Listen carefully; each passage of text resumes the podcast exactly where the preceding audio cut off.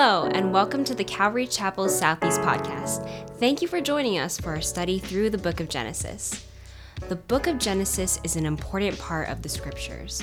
It holds some of the most memorable accounts in the entire Bible, like the story of creation and the calling of Abraham.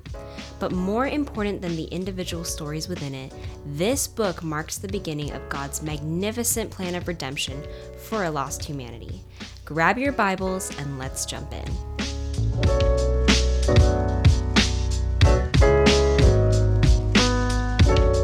Well, good evening. How's everyone doing?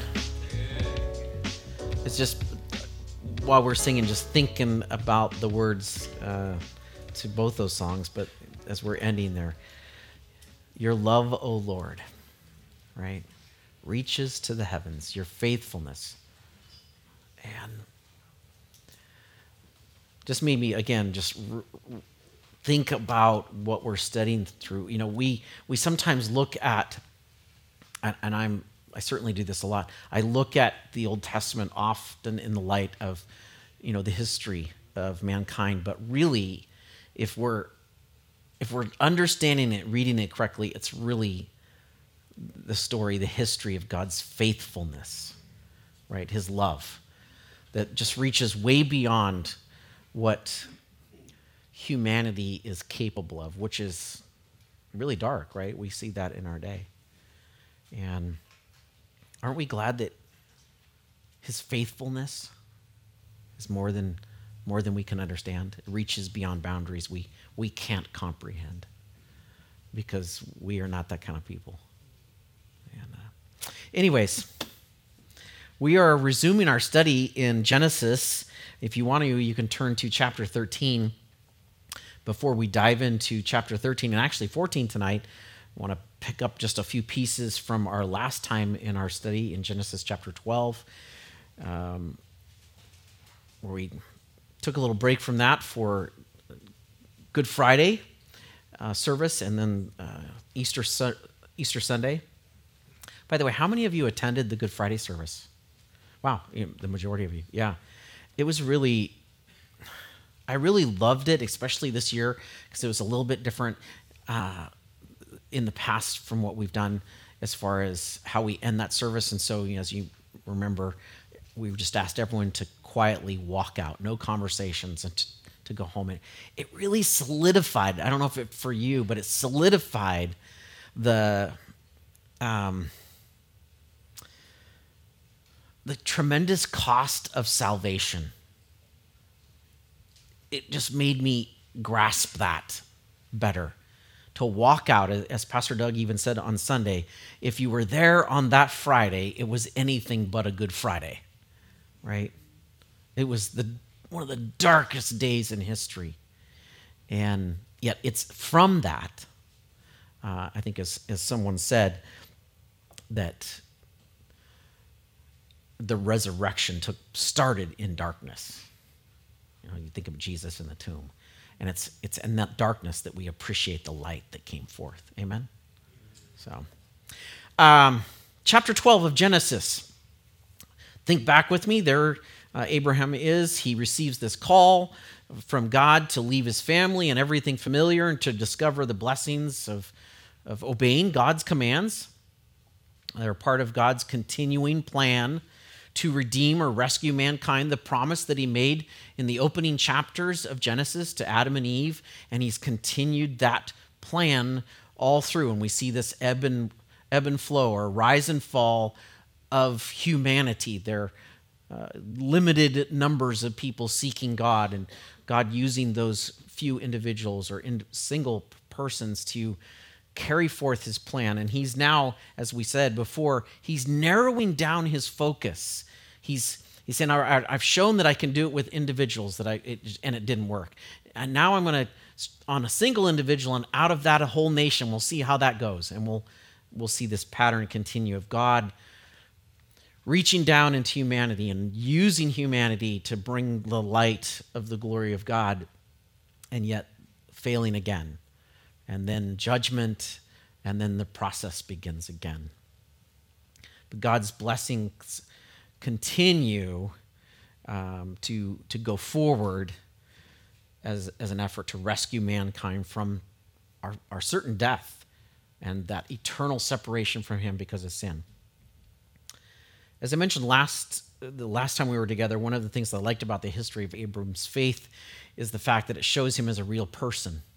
That all with all of his mistakes and failings, or as I said, all of his warts. Um, he didn't respond immediately to God's plan. We learn that from the New Testament that he received the call while he was still in Mesopotamia. He delays.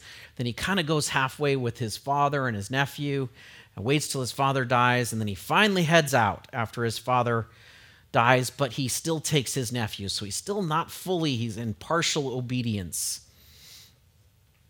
But in chapter 12, the Lord makes an unconditional covenant or agreement with Abram, one which included tremendous blessings, not just to Abram but also to everyone, all of his descendants after him. And by relationship, we talked about the fact that that blessing would come to us.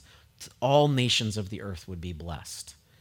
And, and the responsibility to walk in that and to see the opportunities that he had and that we have to share this great gift and blessing. his life was to be a testimony. Our lives are meant to be a testimony of God's glory and grace. And that is the reason he purchased us. That's the reason he, he chose Abram is to display his grace and his mercy and his glory through him. As Abram continued through life, he failed to trust God for provision and safety. We saw that as he runs off to Egypt he, he leaves the promised land, the place where God sent him and said, Go there, go to Canaan. I will show you. And he's like, Well, it's a famine in the land. I, you know, probably got to do something. You know, uh, you know, God helps those who help themselves, which, by the way, is not in the Bible. and, uh, but that's kind of the tack he takes, right? And off he goes to Egypt, and that turns into the, one of the largest debacles of his life. Passes his wife off as his sister, sister which was kind of a half truth, but an all all lie, and uh, and that creates huge problems. I, I was just pondering that, talking with someone else about it. Is that it wasn't just that he disobeyed God, but he jeopardized his whole family. Because if you think about it, just in the natural realm, without God's intervention had anyone else done this, Pharaoh would have been just like, well, now I am going to kill you and I am going to take your wife.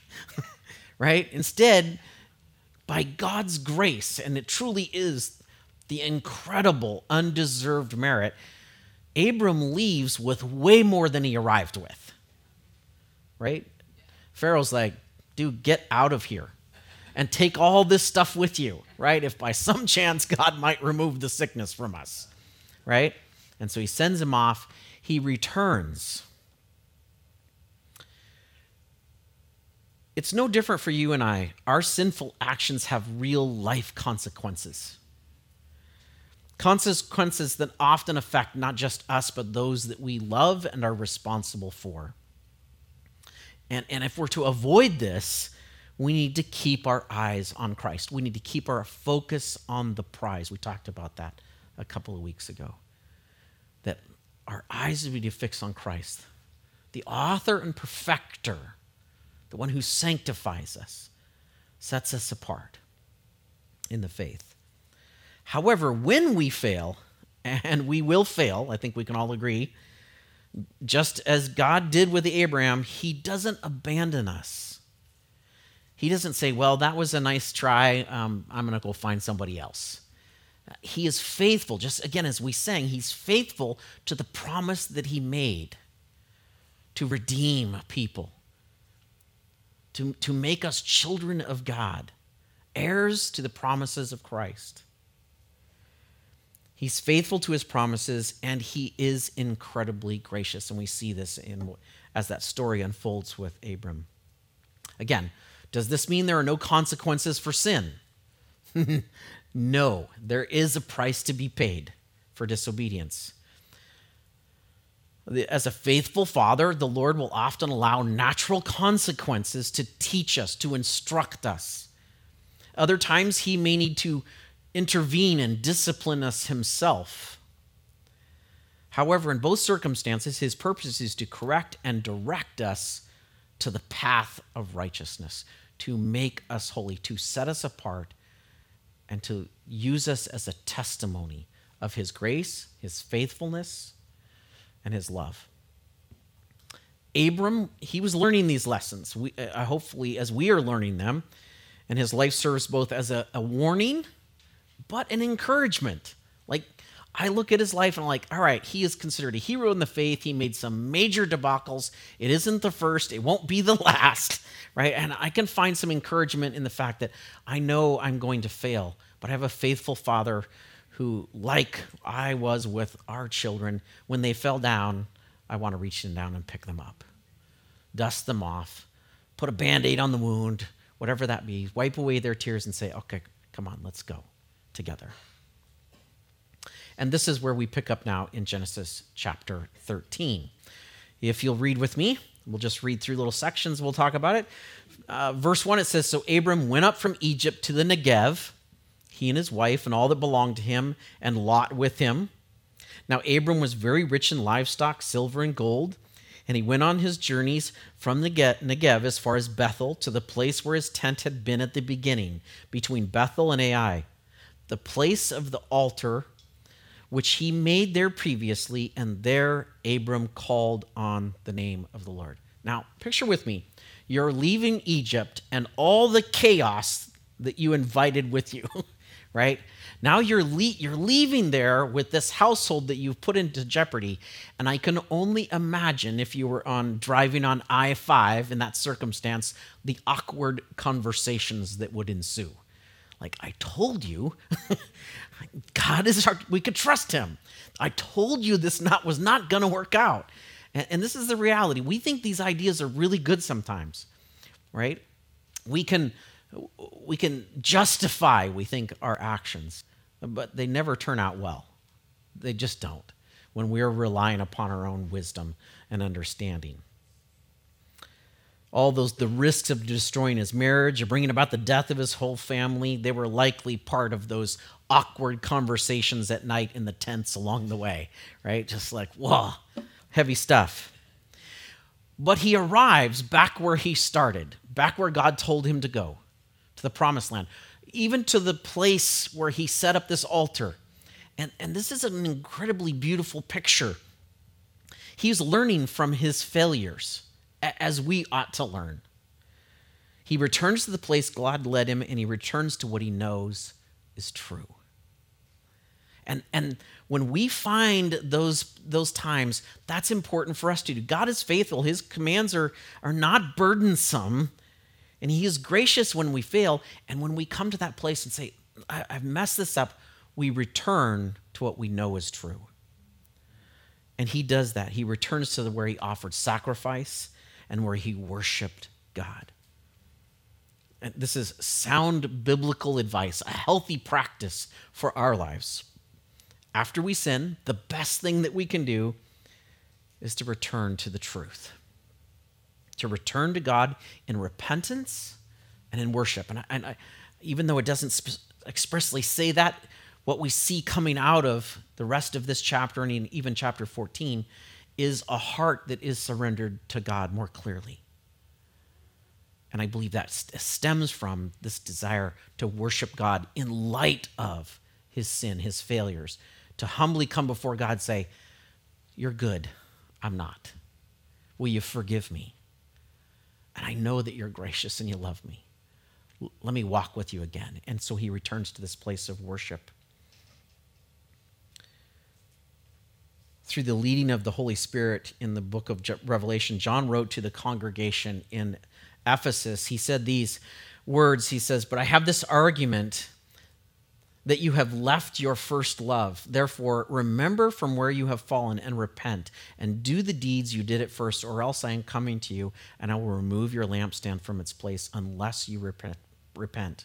Return to your first love. And this is indeed what Abram is doing. He's returning to that first love that says, All I really had from the beginning was God. God blessed me incredibly and even when I mucked it up, He forgave me, and now He continues to bless me you know, as I approach Him in humility, repentance, worship, and now in obedience. At, though he failed, he now sets a standard, really, of repentance. When life is out of order, we failed to follow the Lord in whatever area of life that is, we must remember our first love. We must remember the one who called us by name, who, who offered his life, who stepped down out of heaven and says, I will give you all. I will surrender all of that to purchase you, to purchase me, to return to that first love. And, and think about that. Every time we worship, and, and I'm not talking about just singing songs, every time we read and we sing, every time we pray, what we ought to be doing is remembering. And I'm not saying remembering our sin. Yes, that's a tiny little part of it, but you can't stay there, right?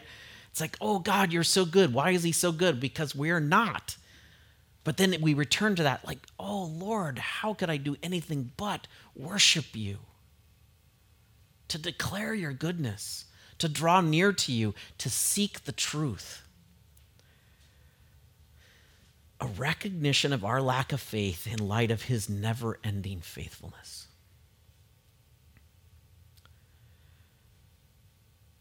However, despite Abram's returning in repentance and worship, there are still some unresolved circumstances in his life. Remember, God called him to leave everything, and he's got some extra passengers in his life.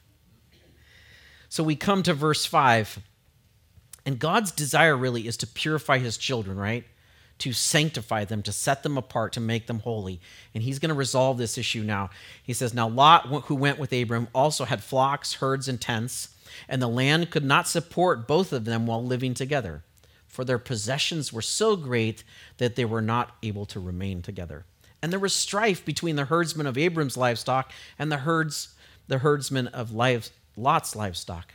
Now the Canaanites and the Perizzites were living in the land at that time.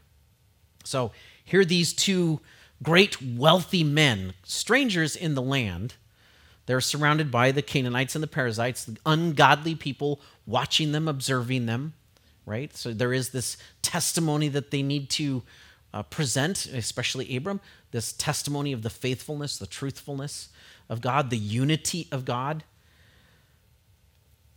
But here he is, he's now in this place of kind of delayed obedience or partial obedience and the sin is the consequence is still coming out.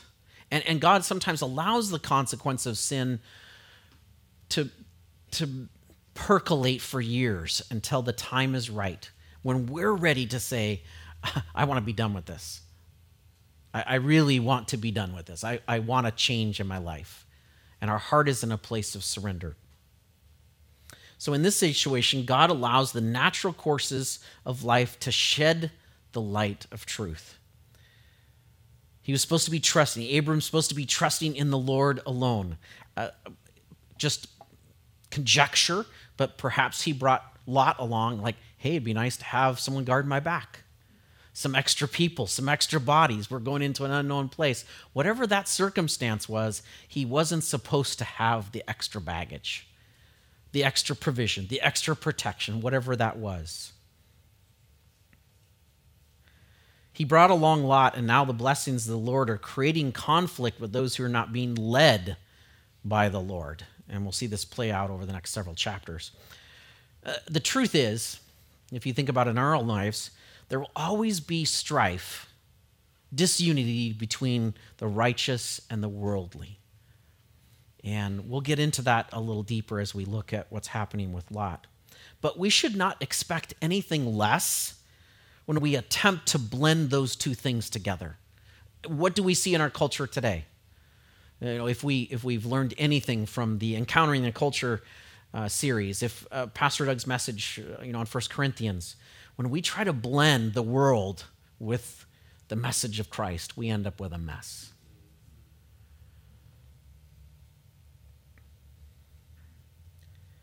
I'm not saying that Lot didn't believe in God because the New Testament actually declares him to be that righteous Lot, which is hard for me to grasp sometimes. But rather, Lot was divided in his loyalties. And, this, and again, it's clearly seen as we go here uh, into chapter thir- uh, 13, 14, and then again in chapter 19. But as followers of Jesus, who were we to be solely dependent upon? Upon Him, right? Apart from me, you can do nothing, right? He is the author and the perfecter of our faith. He is the way, as Pastor Doug mentioned this Sunday, the truth and the life. There is only one way, one source that we can go to, that we can rely upon, and that will lead us in the path of righteousness. And we cannot expect anything from him if we're unwilling to follow where his wisdom leads us. But as I said before, Abram seems to be learning from his mistakes. So in verse 8, uh, so Abram said to Lot, Please let there be no strife between you and me, nor between my herdsmen and your herdsmen, for we are relatives. Is the entire land not before you? Please separate from me. If you choose the left, then I will go to the right. If you choose the right, then I will go to the left. Lot raised his eyes and saw all the vicinity of the Jordan, that it was well watered everywhere. This was before the Lord destroyed Sodom and Gomorrah. Like the garden of the Lord, like the land of Egypt going to Zoar. So Lot chose for himself all the vicinity of the Jordan, and Lot journeyed eastward. So they separated from each other. Abram settled in the land of Canaan, while Lot settled in the cities of the vicinity of the Jordan and moved his tents as far as Sodom. Now the men of Sodom were exceedingly wicked sinners against the Lord. So now we're going to see the contrast here. In contrast to when Abram runs to Egypt during the famine, he is now fully trusting trusting in the Lord's provision. Eh, like he's remembering the Lord's promises, the covenant that the Lord made with him to make him a great nation, to bless him, to give him all the land. He remembers all of these things, the promises. He knows the future is secure and that the Lord's provisions will not fail. And this leads to Abram to react or to act from the heart of God, to be a peacemaker, to be a person of generosity. Matthew 5 9, blessed are the peacemakers, for they, they shall be called the sons of God. You see, uh, in the culture of their day, as the, as the elder statesman, the older gentleman in the relationship, the uncle, and also as the recipient of this covenant from God, Abram could have asserted his rights, his biblical and cultural rights, and asked Lot, hey, this isn't working out. You go somewhere else. All this that you see, all this is mine. You go somewhere else. But he didn't. And, and perhaps this is because he's recalling the kindness, the grace, and the mercy of the Lord as he led him from Egypt back to Bethel and Ai, back to the altar, back to that place of humility and brokenness that he says, all I ever had was you. All I ever need is you. You're enough for me. And so he takes the role of a servant and offers first choice to Lot. Romans 12, 18, it says, If possible, so far as it depends on you, be at peace with all men. It's speaking of the conflicts between believers and unbelievers, but the principle also is there that as far as it, it depends upon us, in our relationships that we ought to be at peace with all men, that, that we would have that heart which was also in Christ, who though he he had this equality with God, he did not believe that was necessary to hold on to it. Something, as Philippians says, something to be grasped, to clutch tightly to and never let go. That we've received adoption as children of the living God as I said before, heirs in the promises of Christ. We, we possess all things through him. So Abram remembers all the land, it really it belongs to him. I can loan it to you. Knock yourself out.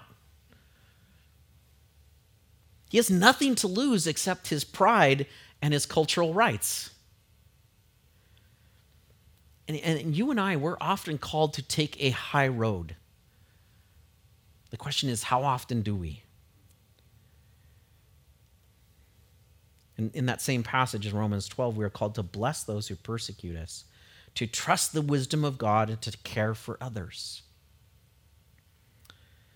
Like Abram, our future is secure, isn't it? Do we believe enough to walk in that? The promises in Jesus can never be taken away. We have literally nothing to lose. Jim Elliot, if you're not familiar with him, he was a missionary to one of the South American countries. Him and a few other guys went in to evangelize and didn't even get to share the gospel. His life was taken by those, those tribesmen. But he wrote these words. He said, He is no fool who gives what he cannot keep to gain what he cannot lose. He gave his life, which he couldn't keep, to gain heaven. The beauty of that story, if you're not familiar with it, and if you want to watch the video version of it, I think it's called the, the Tip of the Spear. Great story. Tells the story of how then, as a result, through his children, through his wife, because of his death and offering himself as a, quote, type of Christ, a picture of Christ, that that tribe came to know Christ. And the very one that took his life surrendered to Jesus. Right? Powerful story. Abram gladly gave away the best and the most fertile part of the land. He gave the best of his life by the world standards. He gave up short term wealth that he might have, have come to gain in that for long term blessing from God. Lot shows what he could see. And it revealed the content of his character, eh, much as it does in our lives. It revealed his greater love. He was, in the reverse, walking by sight, not by faith. As we see in uh, verses 12 and 13, this choice leads led him to more and more compromise. His desire for wealth and security led to compromised convictions and now partnership with the world. It says he moved his tents as far as the city it's just like he moved it inch by inch, the compromise, layer after layer. Jesus said in chapter 14, or James, I'm sorry, James chapter. Oh, I forgot the, the chapter now, but it's verse 14. um, but each one is tempted when he is carried away and enticed by his own lust. Then, when lust has conceived, it gives birth to sin, and sin, when it's run its course, brings forth death. This is what you see happening in Lot's life. And, and we'll, you see that final picture all the way in chapter 19. Because Lot chose wealth and temporary security, but in the end, he loses everything. And he drops off the page of history until we hear this small little comment in the New Testament, which is baffling to me. But he, his is a path leading to temptation, and from temptation to lust, and from lust to sin, and finally sin to death. He becomes the contrast to the life of Abraham. And, and its contrast is, is, is to serve as a warning. Choose which side you want to live on. Which, which route do you want to take? It's to serve as a contrast and a warning to you and I verse 14 now. It says, The Lord said to Abram after Lot had separated from him, Now raise your eyes and look from the place where you are northward, southward, and eastward and westward. For all the land which you see, I will give to you and to your descendants forever. I will make your descendants as plentiful as the dust of the earth, so that if anyone can count the dust of the earth, then your descendants could also be counted. God reaffirms the covenant. He's like, now you get it. So I'm going to remind you again of what you get in this bargain. It's a one sided bargain, really, even for us today, right? God does all the work, He blesses us for believing him, right? Rewards us for following him. But he does all the work. And this is what God is doing with Abram. He, he, he reaffirms the blessings and the obedience, uh, the blessings of obedience that come with the covenant. Abram chose future security found in obedience to the Lord, and he gains everything. The question is, is which again, which historical figure do we want to be characterized by? Verse 17 now it says, Arise, walk about in the land through its length and its width, for I will give it to you. Then Abram moved his tent and came and lived by the oaks of Mamre, which are in Hebron, and there he built an altar to the Lord. So he's God's reaffirmed the, uh, his love for Abram.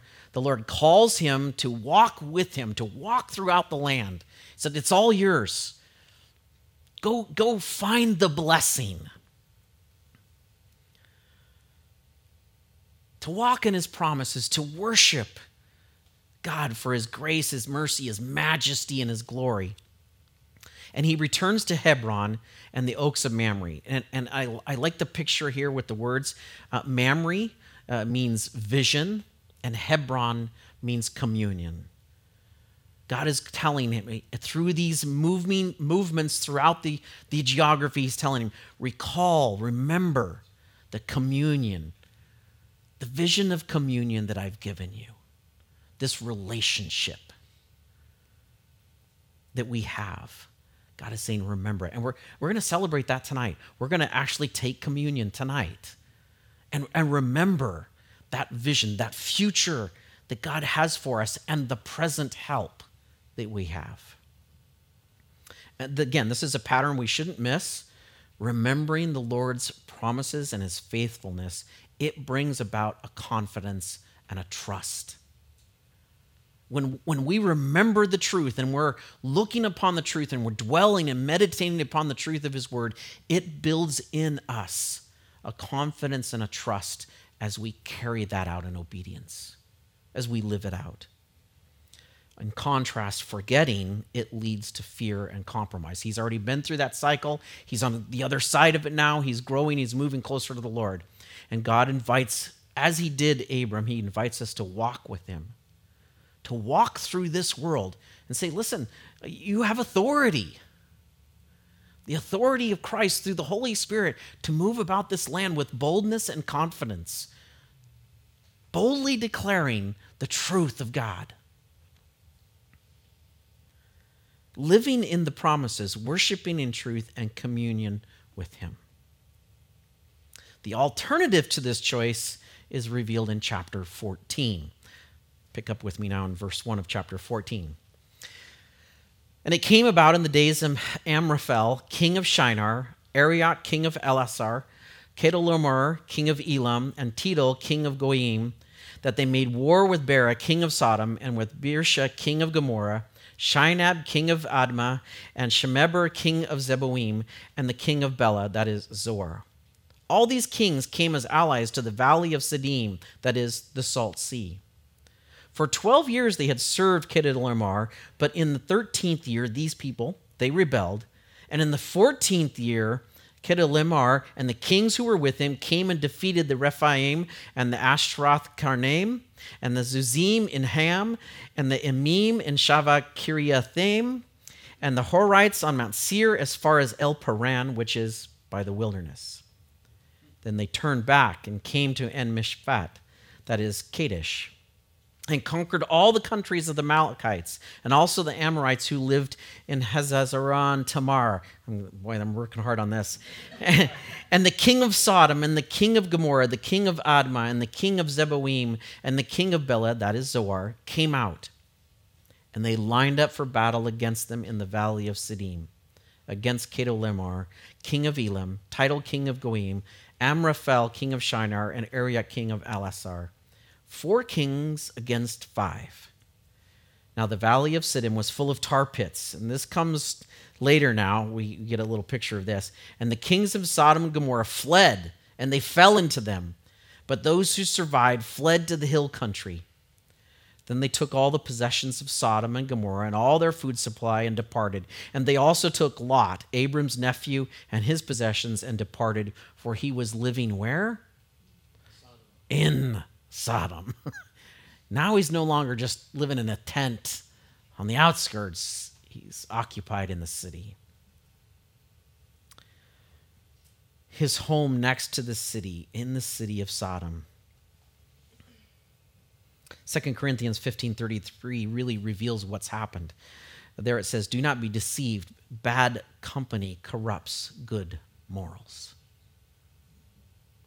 You and I are not immune to bad company. Now, God is not saying that we should not have contact with sinners and non believers. Christ himself demonstrated this, right? Amen. But we are not to dwell there. That is not to be our home nor our, nor our deepest friendships.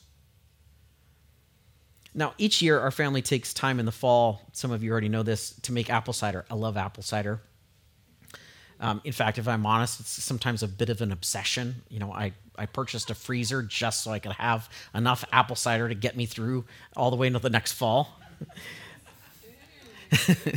but even but even as a child, I remember really enjoying um, picking apples. I grew up in for part of my good portion of my growing up, grew up in Central Washington, which is you know, Apple Central. Really enjoyed picking the apples, crushing them, squeezing out the juice so we could enjoy that really cold, tangy sweetness, right? Hope you're tasting it right now.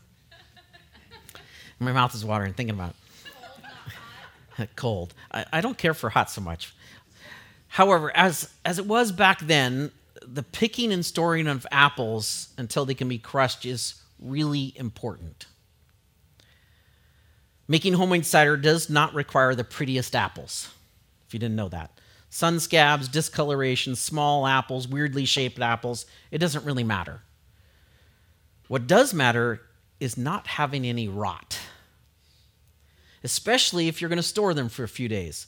One rotten apple laying next to good apples soon becomes two or three or more rotten apples it will naturally affect the good apples. All it takes is time plus opportunity. This is what's happening with Lot. Time plus opportunity. Furthermore, if you if you end up with some rotten spots on some of the apples when you're ready to crush them and you don't cut them out before you crush them, your cider will turn out with this kind of funky, moldy flavor. It's not great and it ferments really fast and not in a good way even remotely a good way it's got that funny smell and that funny taste.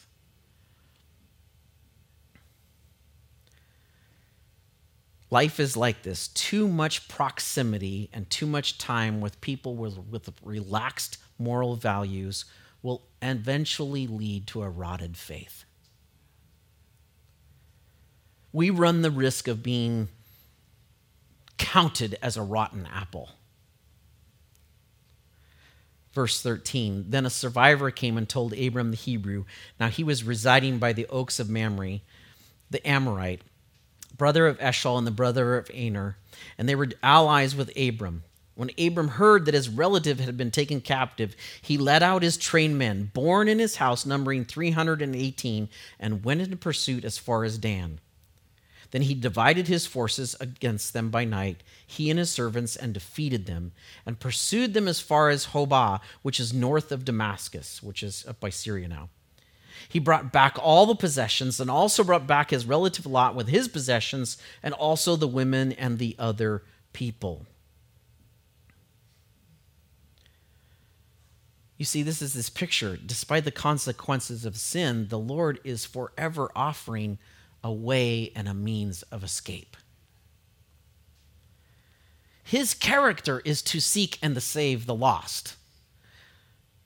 See, Lot chose wealth and worldly security, uh, uh really as it's mentioned in 1 Timothy 6:10, and he pierced himself with many griefs. And this is just the beginning. But Abram, now walking in obedience to God and in relationship with him, he, in essence, carries out the gospel. Luke, it says, For the Son of Man has come to seek and save that which has, was lost. Lot was scooped up.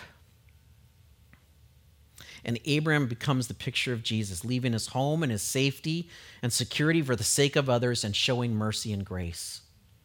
That he didn't have to. He could have said, Well, you made your bed. It's time to sleep in it. Jude, as we were just recently studying through, it says in Jude 22 and 23, and have mercy on some who are doubting, save others, snatching them out of the fire, fire, and on some have mercy with fear, hating even the garment polluted by the flesh. That's the kind of compassion that we are to have. As believers, we're called to model the example of Christ to look for and intervene for those who are perishing. I mean, that's the purpose that He bought us for. It's not so that we could be comfortable, although I mean, I, admit I like being comfortable. It, it's not that we could be happy, although I like to be happy. No, it's, it's that we would display Him and save others through His Spirit, by the power of His Spirit to his glory. When possible, by the power of the Spirit, plucking them from the pile of rotten apples.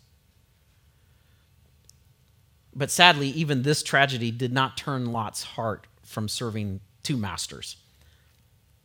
We know from future chapters that he returns to his life in Sodom. He just picks up where he left off. You would think and how many of us could say this? You would think after we made some horrible choices that we wouldn't repeat them. I've repeated a few.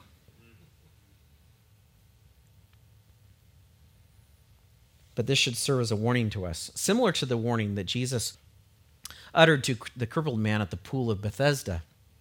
John 5, 13 through 14.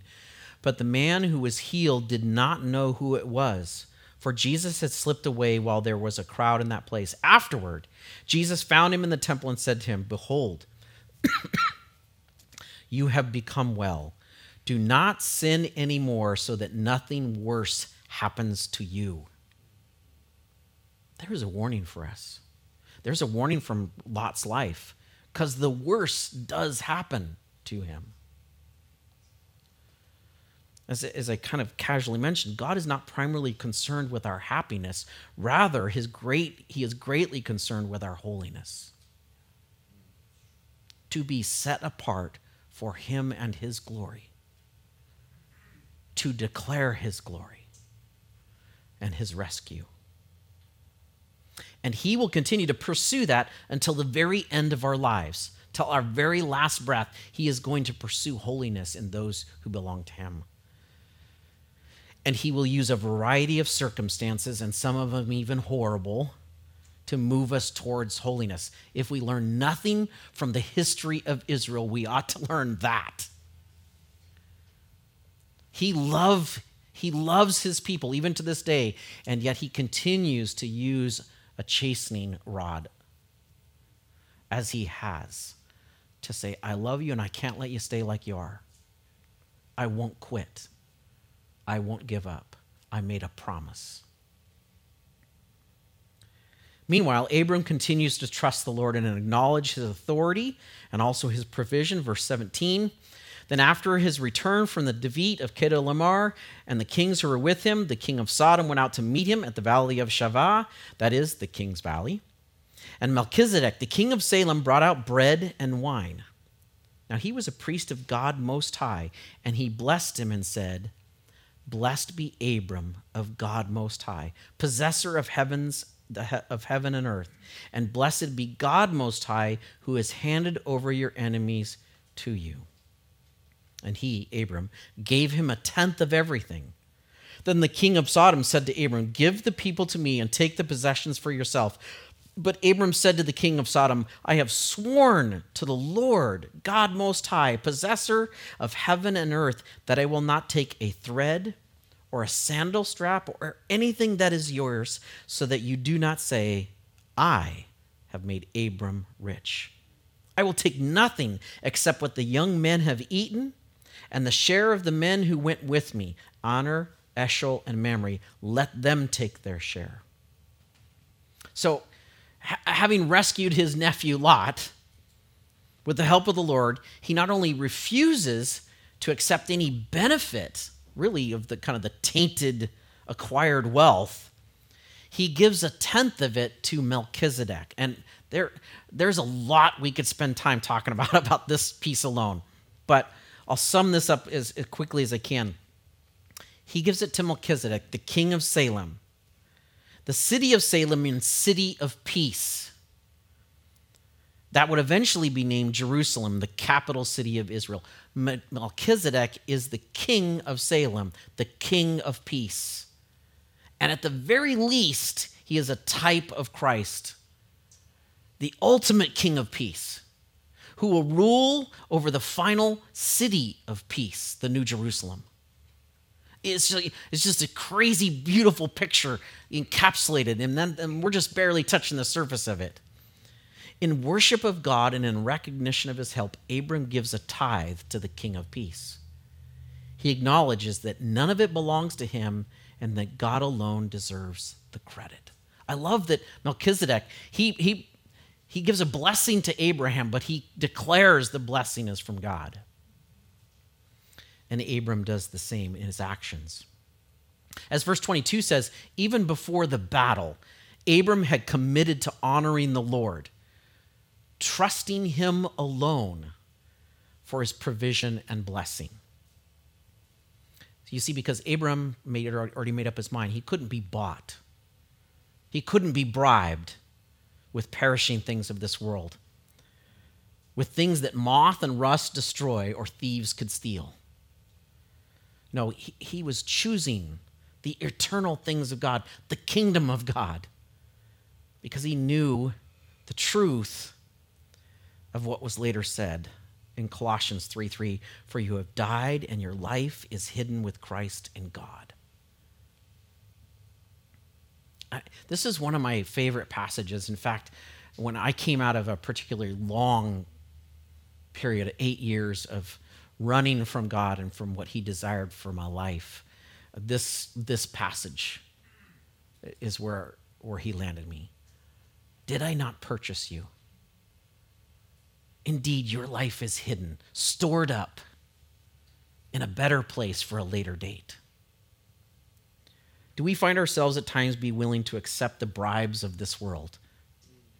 Accepting or trusting in the tainted pleasures or possessions? Or do we believe that we've died, that surrendered our lives to Jesus, trusting that He has indeed hidden or stored up our life for that future glory? that it's secure, it can't be removed? Do we take time to recall the goodness of the one who purchased us, who purchased me? As the scriptures tell us, while we were still a wreck, this disgusting pile of dirt, mud, and he says, I'll buy that one.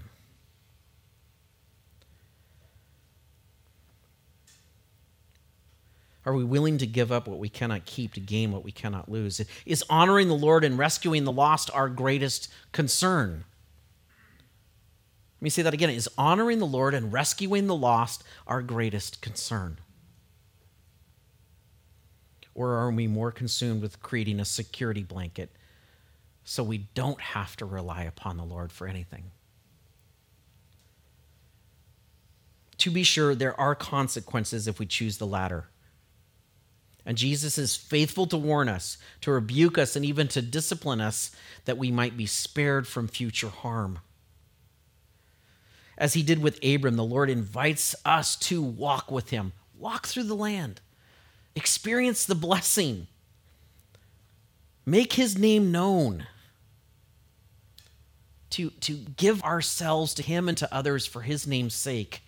Are we living as ones who are hidden in Christ? protected.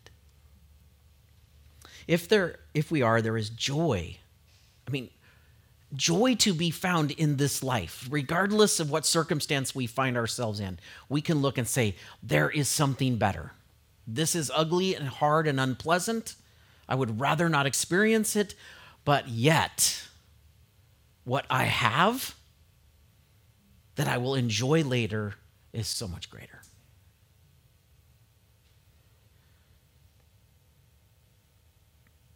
There is hope and joy unspeakable as we diligent labor, diligently labor and wait for our future home.